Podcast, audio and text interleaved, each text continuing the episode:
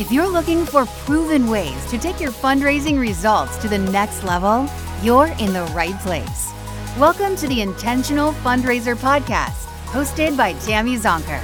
Tammy has trained and led thousands of nonprofit organizations to collectively raise more than a half billion dollars and is also recognized as one of America's top 20 fundraising experts.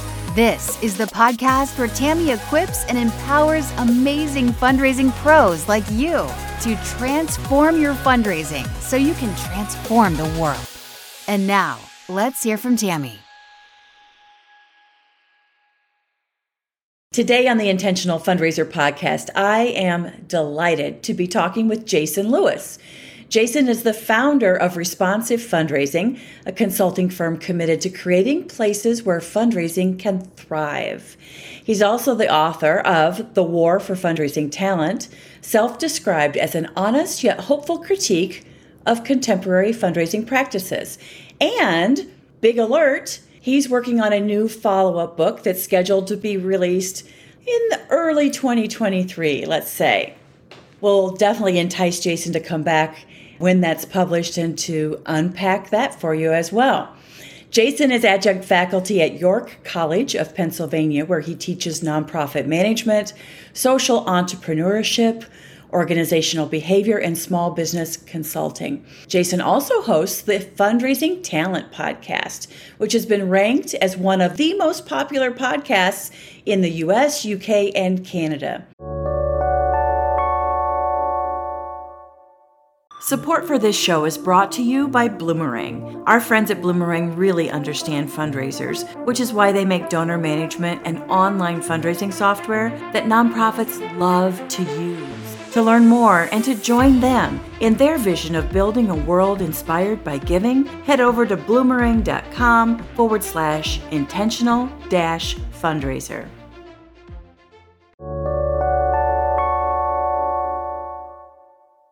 Jason, welcome to the show.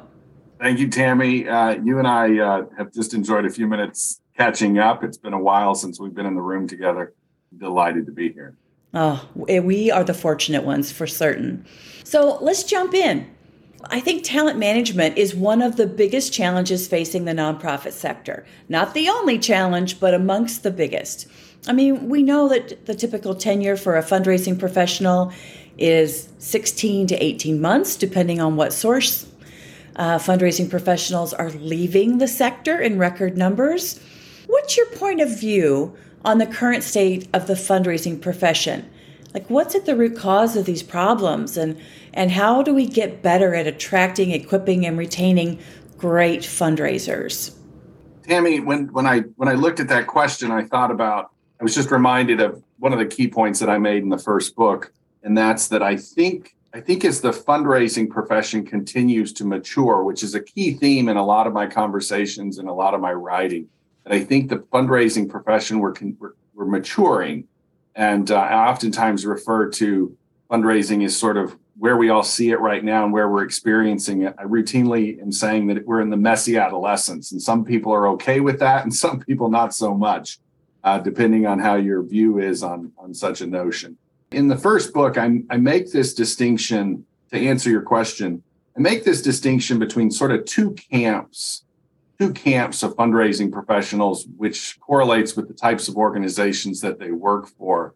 And I basically make the argument that, that if the organizations, I put a lot of I put a lot of onus, I put a lot of responsibility on the shops themselves, the employers themselves. And I say that if you're working for a shop that sets you up to succeed, that puts you in what I we talk about these three lanes, and they put you in the right lane that aligns with who you are as an individual, aligns with your you know your strengths professionally speaking, and, and where your giftedness is.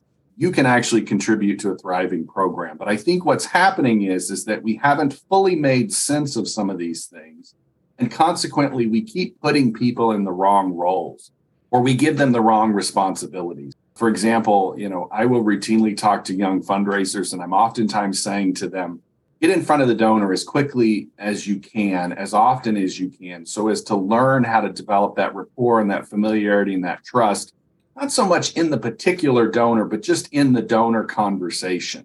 You know, learn how to have those conversations because my my opinion is is that over time we're going to increasingly see this is a distinction i made in that first book we're going to increasingly see our friends that are in in technology be able to secure what i refer to as the initial gift. And i think that initial gift it can come through any number of channels. And i think we're going to increasingly see employers paying for fundraisers to focus on the subsequent gifts. So if you just sort of draw just draw a clean line between the initial and the subsequent gift. Don't concern yourself about what it's for, what channel it comes through, how much it is. And if you think about what our challenges typically are, I mean, none of us have to be convinced. You know, we get reminded every year with the effectiveness project that we really have a renewal problem. And I think that renewal problem is because we're all sort of competing over responsibilities for the initial gift, which things like galas and golf tournaments and high capacity volunteers and direct response companies and technology and any myriad of platforms that you might use those platforms are just going to get better and better and fundraisers don't need to compete with that. Let them secure the initial gift. And then i think we're going to see more and more employers say okay we're going to let that function what we call lane one let that function belong to any number of one of those, uh, whoever that might be. Um, I oftentimes, I think the majority of us oftentimes see direct response companies being really good at that, and I say let the let the direct response company secure that initial gift for you. And then I think we need to see more and more fundraisers who are on the payroll, the person like yourself or myself who've raised money. We oftentimes know that where we start to really shine, where we start to really create value for our employers and where we start to do things that nobody else quite frankly can do is is to focus on that subsequent gift is renew that subsequent gift move that donor to a more meaningful level of support and sustain that relationship. But if we're unwilling to sort of draw that line and we're unwilling to sort of make sense of why one set of functions works differently than the other i think we're going to keep seeing that turnover you know which is kind of where you preface the question think we're going to keep seeing that turnover because we're going to see individuals who want to essentially compete with technology and and others who can do it better on that initial gift side or we're going to constantly see individuals who really don't want to get to the lunch table and ask Mrs. Smith for a more significant gift. You and I know plenty of institutions that have figured out that simple dynamic really well. And those are the, when I say the word thrive, those are the types of operations that thrive. Yeah, I totally agree. You know, and I think that when we start off in the profession, and we typically do start off either at the event space or mm-hmm. maybe mm. in the omni channel, the acquisition space, and we have this vision. The making it is to be a major gift officer or yeah. to to really do that face to face work and to secure large transformational gifts, which is exciting and it looks so glamorous. Truth is, it's a lot of work, right? It's yeah. a lot of work. And so, but what I find is that when you begin in that acquisition space, especially around direct mail, monthly giving, omni channel, you know, the Giving Tuesdays that we've talked about before, I feel like there is a big jump to go from engaging donors from a keyboard to sitting across the table and that skill development, that confidence, that positioning. Again, as we've talked before, the key is to really engage with donors, period, as peers, regardless of their wealth and their capacity. It's just such a big, big gap and such intentional work to bridge that gap. And what I'm wondering is the role of artificial intelligence and how will that accelerate the donor journey from initial oh. gift to, to transformational gift and how will our talent how will our fundraising talent what trajectory what's their path with that artificial intelligence as a tool in the middle i oftentimes when technology so some people think think i'm a luddite it's because i'm constantly selling this notion of what we call the messy middle where the relationships are happening where we put the relationship ahead of the gift but i oftentimes sort of i reference an odd so Peter Thiel, a number of years ago, wrote a book called Zero to One, and he was talking about technology, technology by any definition. So whatever whatever the technology that we're using technology can either be what he, he referred to as competitive versus complementary. And so I think from a you know sort of a macro way of answering your question, I, I sort of have a macro and a very local way to answer your question. The, at the macro level, I think we're allowing you know, things like artificial intelligence to to confuse or to occupy a space where I honestly don't think it's necessary. In the acquisition space, I just don't know that I don't know that it's going to increase our efficiency, our effectiveness in terms of being able to acquire that gift. I don't think it's necessary. I think we're I think we actually know a lot. And even to the extent that it would be useful, again, I would I would expect, for example, my directors, if I'm a if I'm a chief development officer at a you know a small university right now, and I and I want someone to really have their heads wrapped around the role of artificial intelligence, I really want that to perhaps be the, the direct response company to have their head wrapped around that. And that may not be somebody that's on my payroll. That's not one of my employees, right? That's actually a, a vendor that's providing me with a service to, you know, to re, you know, to acquire and perhaps renew a large category of alums or something. To bring some of that predictive analytics question to what I call that subsequent gift sort of space, I think the mistake is is that we're we're allowing it to crowd our heads. We're allowing it to sort of we're fascinated with it too early in the process. You know, it's kind of like the conversation you and I are having here that a lot of us are learning to how to have with our donors in, in virtual platforms like this. At the end of the day, you can't have a, a meaningful conversation with an individual than the than what the information that might be useful later might have for you is secondary. I think we've confused ourselves and convinced ourselves that technology is going to do things for us that at the end of the day, we all know that it can't. And what it's doing, back to the first question and what we simmered on there for a few minutes, it's intimidating, scaring the hell out of our, our fundraisers who think that, okay, once I get to the lunch table, we've sort of created this analytical machine that sort of tells us where this relationship's going to go And quite frankly, when you're just sitting there at the lunch table, you have to know that lunch comes on time, that your waiter or waitress didn't dump a plate of food on your donor. you know, it's just there's so much that's unpredictable at that space that um, we've got to prioritize the unpredictable, the the relationship part of this before we get overly fascinated and overly um, enticed in what technology and analytics and those sorts of things are going to do. Mm-hmm. Yeah, it feels like an and strategy to me. It really feels like the machine learning or predictive analytics helps us. I mean, it definitely tracks over time donor behaviors, yeah. and it and it can better help us st- strategically prioritize who we should be at that lunch table with, yeah. right? But we still have to do the work, have the confidence to have those peer to peer conversations. Yeah. So it, it is so, so it's think a about, balancing act. So think about that. So think about the distinction. So you're the chief advancement officer. And, and this is why we sort of draw the line between the initial and the subsequent gift, or what we call lane one and lane two. And what's happening there is the donor relation, the relationship is transitioning. The donors already acknowledge that you matter to them. They're already expressed a willingness to support.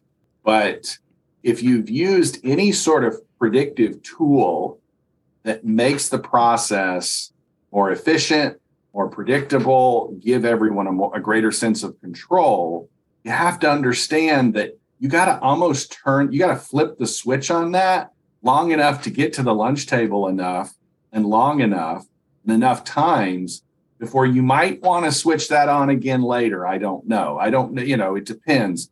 But I think we've gotten, I think we're betraying or just completely overlooking the fact that at some point all those tools are going to have to take a back seat just long at least long enough for for Jason and Tammy to decide if they like each other, if we trust each other, if Tammy can demonstrate that she listens long enough, that I don't talk too much. There's all these sort of human behaviors that you just can't predict. You can't put in an analytical machine. Yeah, I do agree with that completely. completely.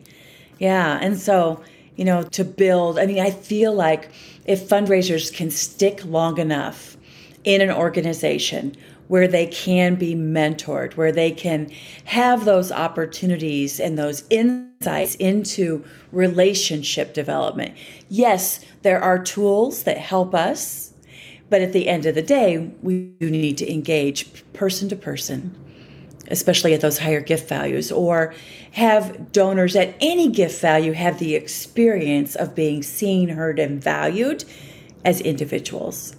You know, and, and, to, to reflect on your first question mixing with your your comments that you just made a lot of us you and i and a lot of our colleagues our peers that came into this work were kind of taught which is some of the stuff i'm pushing back on i certainly pushed back on it in the first book this idea that we follow that sort of linear path to going from learning how to do galas golf tournaments the new acquisition et cetera et cetera and then eventually we'd sort of maybe earn the prestige of being able to do some of the other stuff.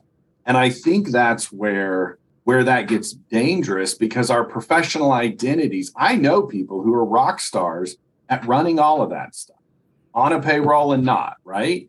And you know them too. You know people who can run events like nobody else can. You know people who know the art and science of direct response like nobody else can. But eventually your your your professional identity gets wrapped up in that to such an extent that you can't put those tools down Mm. You can't put those all the metrics and all the uh, we can't drop the tools.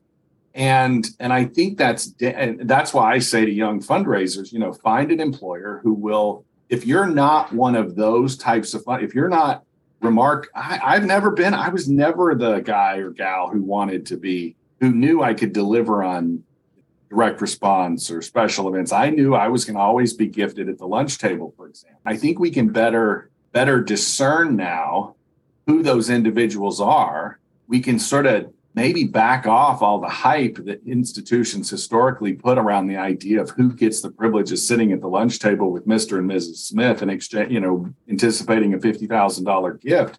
I know plenty of 26 and 28 year old young people that are, that are just as talented as you and I might think we are, who could sit at that lunch table and secure that gift.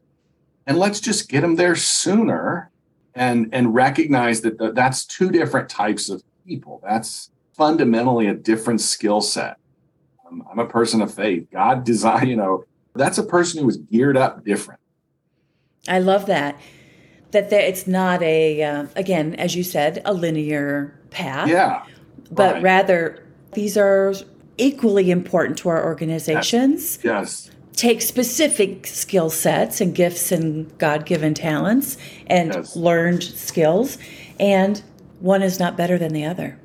No, no, you have to. You you need the you need the most effective way to acquire a donor, and what that what that process oftentimes needs to look like. It needs to pay for itself. Probably doesn't necessitate a lot of margin. You don't want to go. You know, you don't want to lose a lot of money on that. But what it needs to do at the, at the end of the day that acquisition process needs to create an opportunity for the organization to, th- to say thank you in a timely and appropriate way that aligns with what the donor's expectations are. And so if you're a new acquisition person and you understand that that's what that first, what we call that first lane is designed to do, to acquire the gift at break even perhaps and, uh, and acknowledge it in a timely and appropriate way in accordance with the gift, you might shine there for a long time you probably don't need to go anywhere else. And there's probably a lot of direct response companies that maybe need you need to you, maybe you don't need to be on the necessarily on the payroll of a 501c3. But if you're not that person, you need to find an employer who will give you a space in front of donors more often where your job starts on the thank you call, not the ask. How many development officers do you and I know that needed to be given the opportunity to say that their job should have started on the thank you call? Thank you, Mrs. Smith, for that $500 gift on Giving Tuesday. And we have coffee next. Mm-hmm. Yeah. What I'm so present to right now, Jason, is that the way that our our profession is set up kind of creates turnover, especially for small shops, because most people say they leave an organization either because of their manager or they're leaving because they don't feel like there's growth opportunities.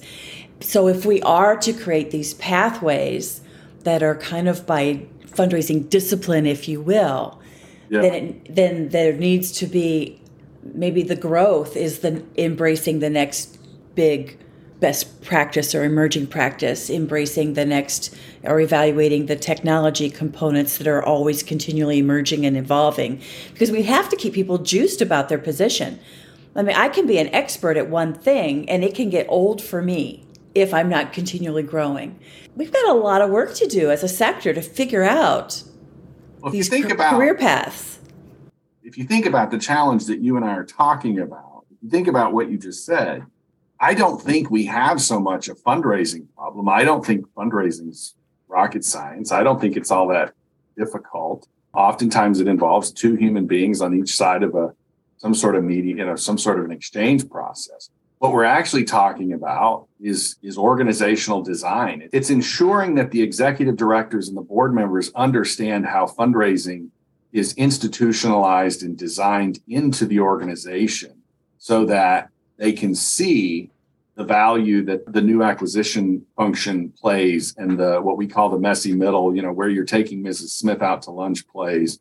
And what organizations aren't seeing is they're not seeing all that. All they see is what one of my friends in the United Kingdom refers to as the instrumental view. And the instrumental view just says fundraising's job is just to bring in more money more efficiently all the time. When we need more, you just turn up the knob like it's a machine and bring out, you know, bring in more. And that, and that's a very mechanical sort of way of seeing it. But if we start to see that there that the donor is sort of engaging a you know instilling a certain degree of trust with us during that that initial gift they're instilling trust and they're saying okay can you demonstrate to me that you actually know what i'm doing here? And can you treat me differently than know, walmart and mcdonald's does or something and then if i continue to engage with you through that particular channel? Can you eventually move me to the place to a different type of engagement when your expectations increase? I, I think that's think about what ha- like when you think about on giving giving Tuesday, the average gift on Giving Tuesday is like $125. And all of us know that $125, yeah, that gift matters. It doesn't go very far. And there's plenty of donors who are giving us that who can give more. We're going to have higher expectations of that. And as that expectation increases, that relationship's going to change and the organizational design needs to be designed accordingly. Too many fundraisers, they're signing on for jobs that have multiple, there's too much. mm-hmm. Yeah. Sorry, I, I, got I got on a tangent. Sorry. No, I think uh, we we both went right down that rabbit hole. But I, I, I think some of these are some of the conversations that need to be had. Like, yeah. how can we create organizations that attract, equip, and retain great fundraising staff that create a meaningful giving experience for supporters at any gift level, right? And how can we collaborate to make the change we want to make in the world? And it's complex. Again, I'm referring to some of that that research in that first book. So I looked at the health in the first book, and I think it's I think before I even start talking about the Olive Cooke story and some other things that, that really I wanted to get out there, I talked about some research that I had found in the healthcare world. Healthcare administrators know that if you can retain a nurse, it directly tells you how how the quality of experience and care is being provided to the patient. So what they have been able to figure out is, is that if we can keep a, a nurse on the payroll. And the longer we can keep that nurse on the payroll, the better the patient's experience. And I think we need to, I think that directly correlates with what we're talking about. If we would focus on the fundraiser's experience and think about, okay, how do we, because I, I there's a lot of conversations, you know this, we've even used the language here in the conversation about the donor's experience. Quite frankly, I don't give a damn so much about the donor's experience so much as let's think about what the fundraiser's experience is, make sure that it's do- designed correctly so that they can thrive. And just like we've learned with nurses, the donor will be well taken care of. This is a two way street. I mean, you don't exchange a gift absent two willing parties on each side of the exchange of a gift, it doesn't work. And so I, I think if we focused more on getting Sally and John in the right jobs, getting them in the right lane, setting the right expectations, I think the donors will be just fine. Mm-hmm. Well, I think there's real merit in that, truly. Yeah. So, you know, let's kind of talk about this newly coined term quiet quitting. You know, where where employees aren't necessarily leaving their jobs, but they're performing like at the lowest acceptable levels. Like they're meeting expectations. So, there's really two schools of thought. Some say quiet quitting is a sign of low ambition. You know, as my mother would never tolerate laziness. Oh, checking out. Maybe they're checking out, or there's just a lack of commitment to the organization. That's one school of thought. Yeah. The other school of thought is hey, this is simply a demonstration of setting healthy boundaries. You know, if we say we really value healthy workplaces and then condemn employees for wanting to contain their work hours or meet expectations, we condemn them for wanting to care for themselves and find whatever level of balance works for them? Are we hypocrites? Are we paying lip service to this, oh, mental health matters? Right. It seems like there's two schools of thought. What do you think? Our friends at Bloomerang know the importance of year end fundraising to a nonprofit's longevity and success throughout the year. We know that 50% of nonprofits receive a majority of their annual contributions from October to December. To learn how you can make the most of this giving season, head over to bloomerang.com forward slash intentional dash fundraiser to get your copy of the 13 year end fundraising tips.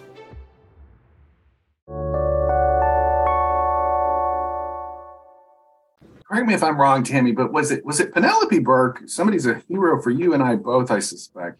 Yes. Was it, was it her research that came out a number of years ago that said let fundraisers have all the time off that they wanted and was, was, that who that said that? I, I want to say we'll give her credit if it wasn't. I think it was in her book, uh, Donor Centered Leadership. Leadership. Okay. Okay. Yeah. It was. It was the idea that because we're doing highly relational work. And I would add, because it's very unpredictable, you and I have both used the word complex here in the last half hour or so. It's just not something that can happen in this very linear assembly line sort of way of doing things. And I think what Penelope Burk was talking about there is that we ought to be one of those places in the economy that quiet quitting should be the least it should manifest itself it should we should be one of those places where that we should be one of the last places we should be seeing that and i think i was saying something of the, before the you know long before the pandemic you know, put us all in our you know locked us all in our bedrooms and like you and I are meeting here you shouldn't feel like you have to like it should be that overwhelming i guess is what i'm saying. We're, we're in a especially if you're doing this what i'm referring to as this lane to subsequent gift sort of fundraising it's qualitative work right? I mean how many times have you and i been in a workshop or something and we and we hear the conversations? Fundraising at its best should be qualitative work which means quality of relationship that you have with the donor has a direct correlation with the size the quantity of the check if, if we're going to try to make this a quantitative thing, which is usually where which is where I'm hearing the same, you know, when, when we think about the notion of quiet quitting, I think it's because we're trying to get a quantity of work out of people. Quite honestly, probably doesn't translate into better outcomes for this type of work. I remember, so Tammy, I had a gentleman on my on my podcast right in the middle of the pandemic with, with Naval Academy. I think he just got promoted to the uh, chief advancement officer recently I mean, he's doing really well. But he told me that in the during the pandemic, they experimented with basically just sliced portfolios in half, right? Cut portfolios from 150 names, 160 names to like 75. And he said they were raising the same types of money and engaging with people in ways kind of like you and I are doing, because we weren't all hopping on airplanes during that time period. But they raised the same type of dollars and, and if I reflect on that conversation that I had with that gentleman, I remember him sounded like he was just enjoying his work. And I know he's still working for the Naval Academy. So I think we have lots of boards and bosses that they might like to get hung up on the idea of quiet quitting, but fundraising has never been something we should be the last place that's accused. Mm-hmm. Anything, this gets back to my argument too about like outsourcing direct response. Look, if you have an if you have a shop you have a shop that's mailing a lot of mail, outsource it to somebody who can do it better than your employee. let one of our direct response. If you have a special event that Sally or John are not really good at running, outsource that to uh, you live in Detroit, right? I, I got to imagine, Tammy, you got plenty of event planners that could that could orchestrate your event and 10 other events. Absolutely. Let them do that and let them do it really well and let your fundraisers focus on relationships. You know who the event planners are, right? I do indeed, and they're they're amazing. You know, we hire that young fundraiser. We try to squeeze out all these skills, and the best thing that per that person on the payroll can learn how to do is to, to have conversations with donors, no differently than you and I. Mm-hmm. Yeah, I think one of the challenges we face as a sector, as a profession, is that our expectation is quality and quantity. Right. And that's why people get burned out or check out or begin saying, I I'm gonna do this. And and I will I just cannot take on anymore. Yeah. It's interesting. I think we are coming into a time where there will be a major reset. There has to be, and I, I think it will be a good, good thing. Yeah, Tammy. So on the uh, the pandemic I was not into, none of us were anticipating. It's funny, I, I wasn't, none of us were anticipating the pandemic. I don't know what I was doing in March of 2020, but one of the things I had figured, we had launched the podcast and, and we doubled down. We got our sponsor to double down on their commitment and we just started producing twice as many conversations. So the podcast became this sort of this chronicling of what the fundraisers experience was in the midst of this 18 to 20 months sort of if you look at sort of what we did during that time period and and to your point Amy um, I repeatedly found myself saying are we about to experience what I refer to as a qualitative turn don't think I've said that in a while but that's the that's exactly what you just said. Are is this reset that you're talking about? Are we about to experience this qualitative turn?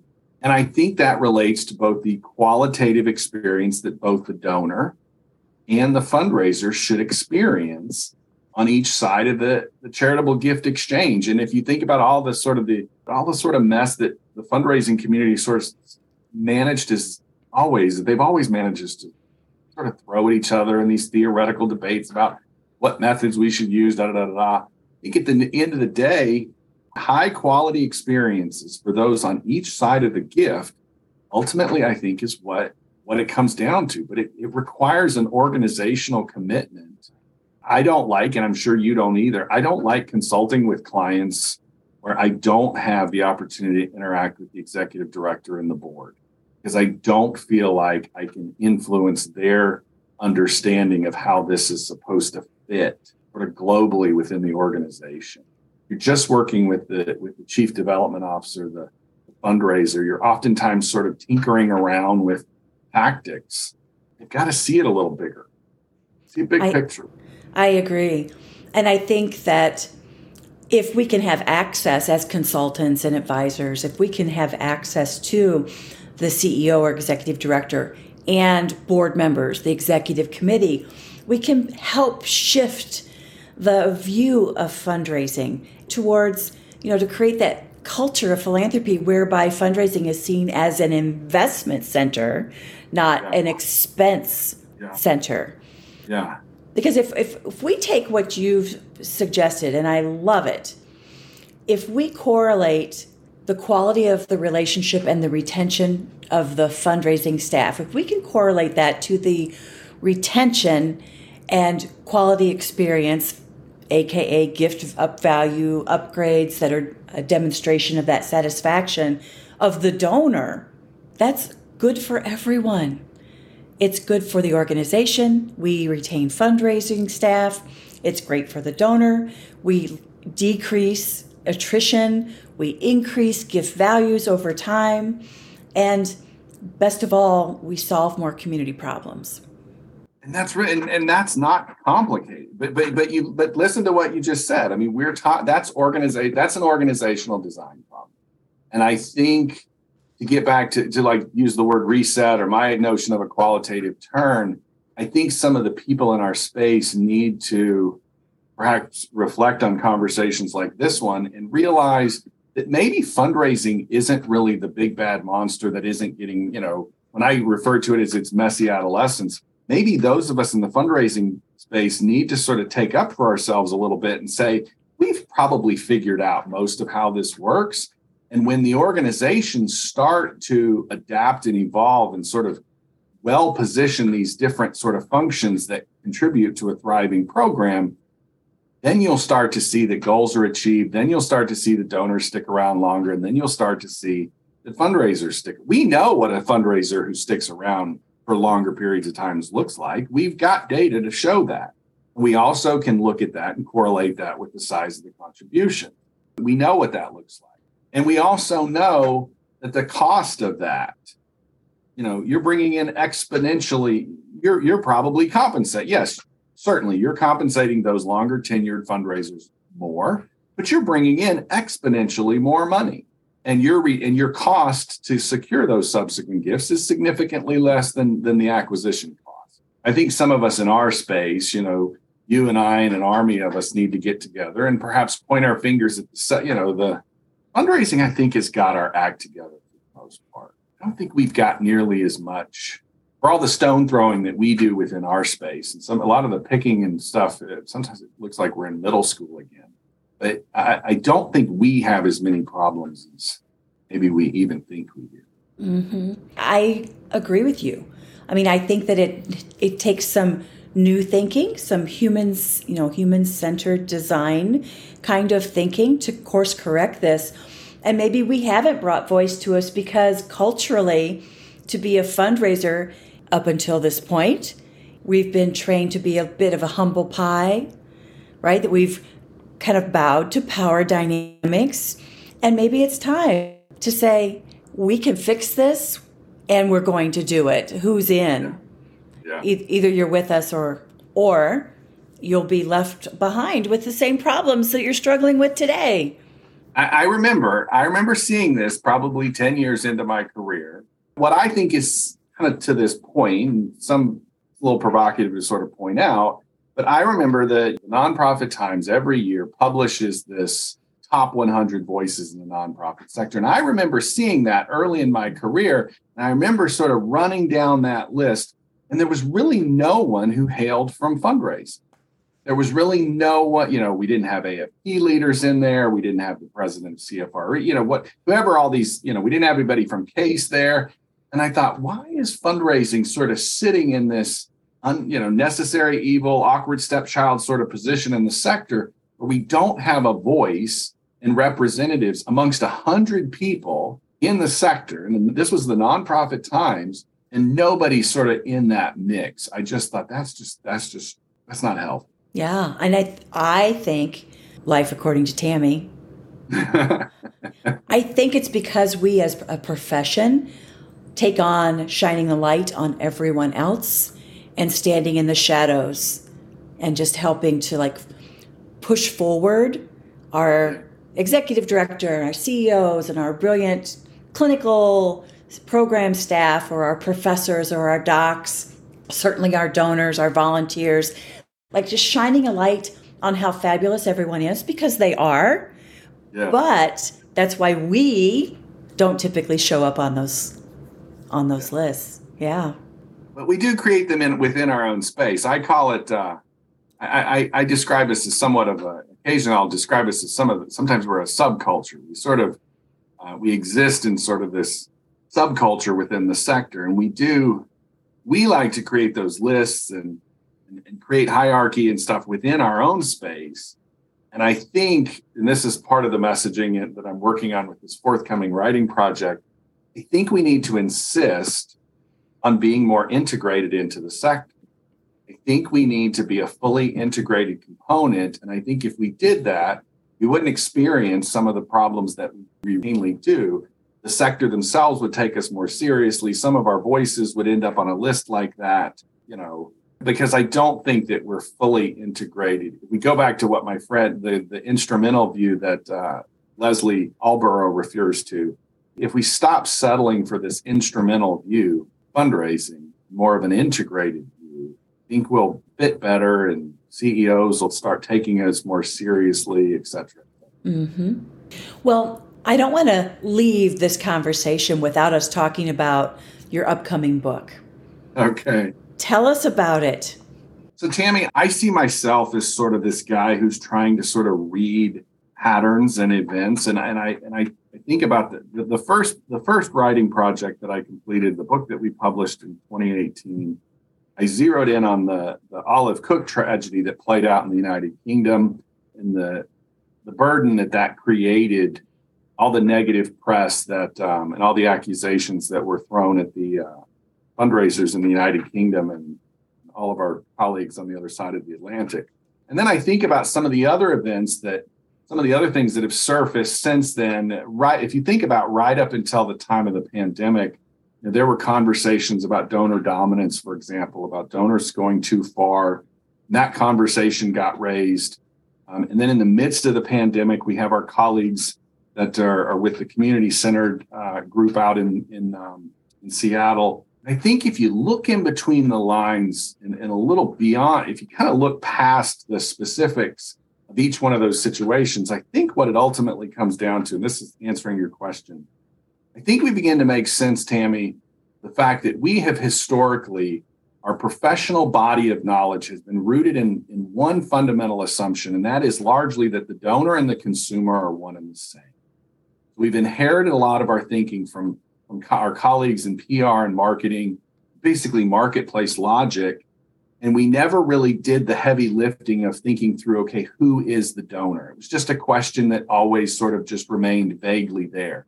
We knew who the donor was, you know, figured, you know, it was just, it was, it was a question we never really took the time to answer. And I think when you look at these various different critiques that are emerging through the Olive Cooke tragedy and the donor dominance situation and the um, the community centered our folks what what what our folks in, in Seattle are pointing out to us. I think what they're pointing out, all of them, is that the donor is not a consumer. The donor is not supposed to be treated the same way that businesses in the marketplace would would interact with their customers. And so the argument that I'm making in the forthcoming book is that some of our body of knowledge, some of that underlying fundamental body of knowledge needs to be examined. And it may need to go back to that very early place in the process and ask is the donor a consumer? Is or is the donor someone else? And i think where we arrive at in the current sort of where the world is i think we arrive at someone who looks more like a citizen than a donor.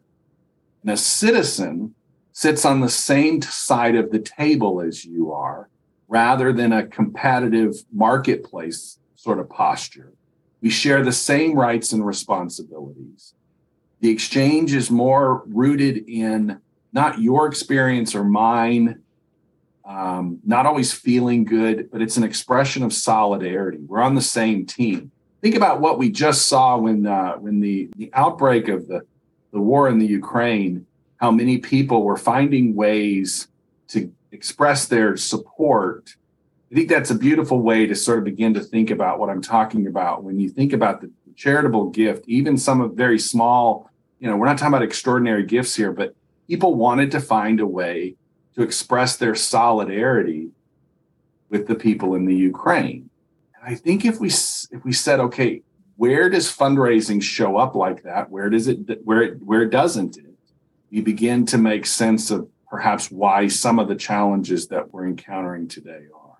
What do you think? I, I put it really. You are the you're the first uh, person who's asked me that. Very. This is the first time I will have discussed that in, in broad terms, very specific terms, what the message of the book is. So. well, well, thank you. That's a real honor. and I'm just kind of shifting here. You can you can you, you can see I'm kind of shifting in my seat because it's a little nervous to put that message out there. It's powerful. It's powerful. And, you know, it helps us make sense of, you know, for some of us who have been in fundraising for so long, the donor is the hero conversation. Yeah. Yeah. Is so deeply ingrained. Yep. And in the conversation about, you know, the community centered fundraising, right? That we are equal, that there is a, there's, there are pendulums in both camps yeah, yeah. And and what I find so exciting about this concept of citizen is that it brings that pendulum from both worlds, with which, in my opinion, both have value. right? The donor is the hero, in my view. They're just not the only hero. Yeah, yeah. And so Citizen brings both sides together because it's only in solidarity that we can solve these problems, fulfill our missions, transform the world. Yeah. So I will be as soon as it goes on Amazon, I'll be a pre-order. well, think about so if you think about who the heroes are, I mean, the citizens of the Ukraine. Think think think about who the heroes are. I mean, let's sit on that for a moment. Think about who the, the heroes are in that ongoing saga and story.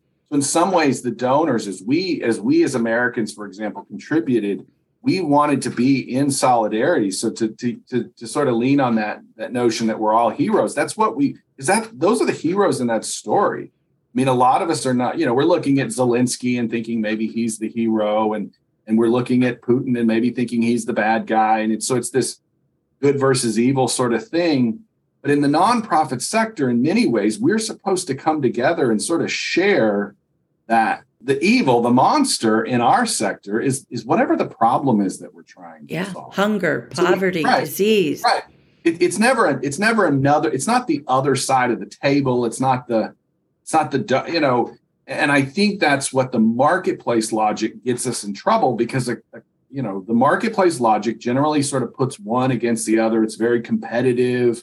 You remove that, yeah, we can all be heroes um, and and and solidarity becomes that um, that unifying process, and, and it, it also resolves some of the. I mean, think about how many conversations we've had in our careers, Amy, about what are the awkwardness of feeling like we were selling something, and what are we selling, and it, it just sort of clears some of that up. Indeed. Well, Jason, you got me all whipped up. I, I hope you have our listeners whipped up as well. I'm sure you do. At the end of each episode, I like to ask a few rapid fire questions to provide just a little more insight uh, for our listeners. And so, are you game? Are you ready for some sure. rapid fire questions? I, I, I, can handle that. Yes. Okay. Yes. All right. awesome. Number one, what's the best fundraising advice you've ever received? Oh, I'm supposed to do this very quickly, huh? um, a donor told me to learn how to read the Financial Times of the uh, USA Today. Good advice. Good yeah. advice. All right, next, what book do you recommend to our audience and why? Yeah, so there's two books that I would probably recommend. The first one is written by Jon Alexander. It's been very helpful. It's called Citizens. Um, he's a gentleman uh, in that has started the New Citizenship Project in the United Kingdom and has greatly influenced my thinking. Uh, but another one um, is called The Social Meaning of Money. Um, Vivian uh, Zelizer, uh, she's a um, sociologist at Princeton, and I'll send. I'll make sure to get you the link. But love it, and we'll definitely make certain that both of those books get posted in the in the show notes. What are the three most important traits a successful fundraising professional must possess? I have been because of the experience that I've had with the my own podcasting work has demonstrated that I think conversational skills top of the list. I mean, I, I am absolutely convinced. I don't think fundraisers are convinced enough of this, but they're some of the best conversationalists that I've I mean, 300 plus episodes has demonstrated, just like you and I have had a great conversation here today, um, is certainly the, the top of that list. Courage, courage and discernment. Discernment's not a word. You and I would have learned that word in the church, for example, but I think being able to be both courageous and discerning, which usually comes out of conversation. Uh, there's a there's a word when you bring uh, wisdom and discernment together. Uh, sagacity the, is a word that you get when you put the two together. I, I think, as I, as I understand it, basically wisdom and discernment when to move that relationship, you know, when to move Mrs. Smith away from galas and golf tournaments and Giving Tuesday, when to ask, you know, Mr. Johnson for a more significant gift. Very good. What's your favorite fundraising tool or application? Ooh, that's a, or like I said, I'm a Luddite on the tools. the coffee table, the coffee. Mm. I think the coffee table is and I'm learning. I've learned you. I've got a coffee cup in hand, so you and I have turned this into a virtual coffee table. And, and Patrick Lencioni, the gentleman who wrote uh, Five Dysfunctions of a Team, he refers to so his consulting group's called the Table Group, and he kind of would i trust he would answer that that's why it's referred to that way is because he sees the table as the as one of the most useful tools that we as human beings have. I love that. and and I, and I think we need to really reflect on the efficiency with which you and I are literally hundreds and maybe a thousand miles away, but we've just created a, a wonderful coffee table like setting here that uh, that hasn't been terribly you know hasn't been re- been disrupted by the fact that we're not literally in the same room. Yeah, indeed, indeed. All right, so this one has the possibility of getting you into a lot of hot water. The question is, and I say that because you speak at a lot of conferences. And so the question is, what is your favorite fundraising conference and why? I just like those venues where I'm where my where my boots are literally on the ground. I don't like platforms. So where I have felt, so I you're, you're right. I've been invited to speak at engagements. You and I have been at the same conferences before. I think breakout sessions are oftentimes more because I think I'm more of a teacher and a coach than I am a speaker. Um, I've, I've, I've observed some of your work, Tammy, and I've, I, I know you work the you you have your feet on the ground as well. Um, I don't suspect that you're much different than I am in that I don't like to be up on the platform. So I, I don't um, like the last event you and I were together there in Milwaukee. They they allowed us to be on the on the floor if we wanted to. Yeah, that's a safe way to answer the question. You're very wise. But absolutely. I know that we both make a very intentional effort to introduce ourselves and say hello to every person who comes yeah. in the room prior to the yeah. talk. Yeah. And we do love to get out in the crowd and walk and and face to face. It's like we come off the stage into the very large table, so to speak. I, I do think, and I think conferences are being challenged with this, but I, I think they're gonna. I think, and they're. I think they're gonna constantly be challenged with this. And I've said this on my own mm-hmm. podcast and had this. Con- I think conversation is going to become the norm. I mean, this is the work we do. And so I have had, uh, for example, I did an event uh, with the um, the fundraising group uh, on Cape Cod a couple of years ago, and the last session that I did, the sort of the end of the day keynote that I did, they allowed me to almost like work the room, uh, you know, work, you know, work amongst the people and have conversations that was not scripted at all, but it was very, you know, it was designed to be more engaging and reflective on what they had heard and stuff. But um, yeah, I would say anybody who's organizing an event where you're having real conversations is definitely the ones I want to show up for. Yes. Last question. Knowing what you know now about fundraising, what advice would you give your younger self just starting out in the profession? Well, I've, I've sort of answered that, and I'll reiterate it. It's that idea of getting in the front of the donor sooner. Yeah. Um, if if you're not if you're not what I call this lane one fundraiser, which we've we're not questioning the validity or the usefulness or the necessity of that lane one new acquisition work, but if that's not going to be your professional strength, get out of that work, surrender it to somebody else who's going to be a rock star at it, and get in front of the donor. And I and I don't and I don't think it has to be a donor like a a mega donor writing a big check. Just learn how to have, just like you and I are learning how to have conversations. Learn how to trust the donor. Maybe that's what I'm I'm basically trying to get to is learn how to trust the donor. And kind of like the three characters in the uh, Wizard of Oz. I haven't talked about the Wizard of Oz, but I'm a big fan of the Wizard of Oz. Know that the donor doesn't necessarily know where they're going or what they're looking for you can't learn that if you're not in conversation with them. I think we think that the donor knows what they're looking for, and and I don't think they often are. You can't learn that until you uh, engage with them and you find out that perhaps you can take them on a journey. You can guide them on a journey. Mm, beautiful, Jason. Thank you for joining us. Hey, it's been a pleasure. if you want to learn more about Jason or follow him on social media, We've included links to his handles in his show notes, links to his company. We'll also include links to his current book and the books that he has referenced during our conversation here today. Thanks for listening to this episode of the Intentional Fundraiser Podcast with me, Tammy Zonker, and keep on transforming your fundraising so you can transform the world. Until next time. Thank you to our friends at Bloomerang for supporting this episode. Learn why fundraisers love using Bloomerang and grab your copy of the 13 year end fundraising tips ebook at bloomerang.com forward slash intentional dash fundraiser. The link is in the show notes.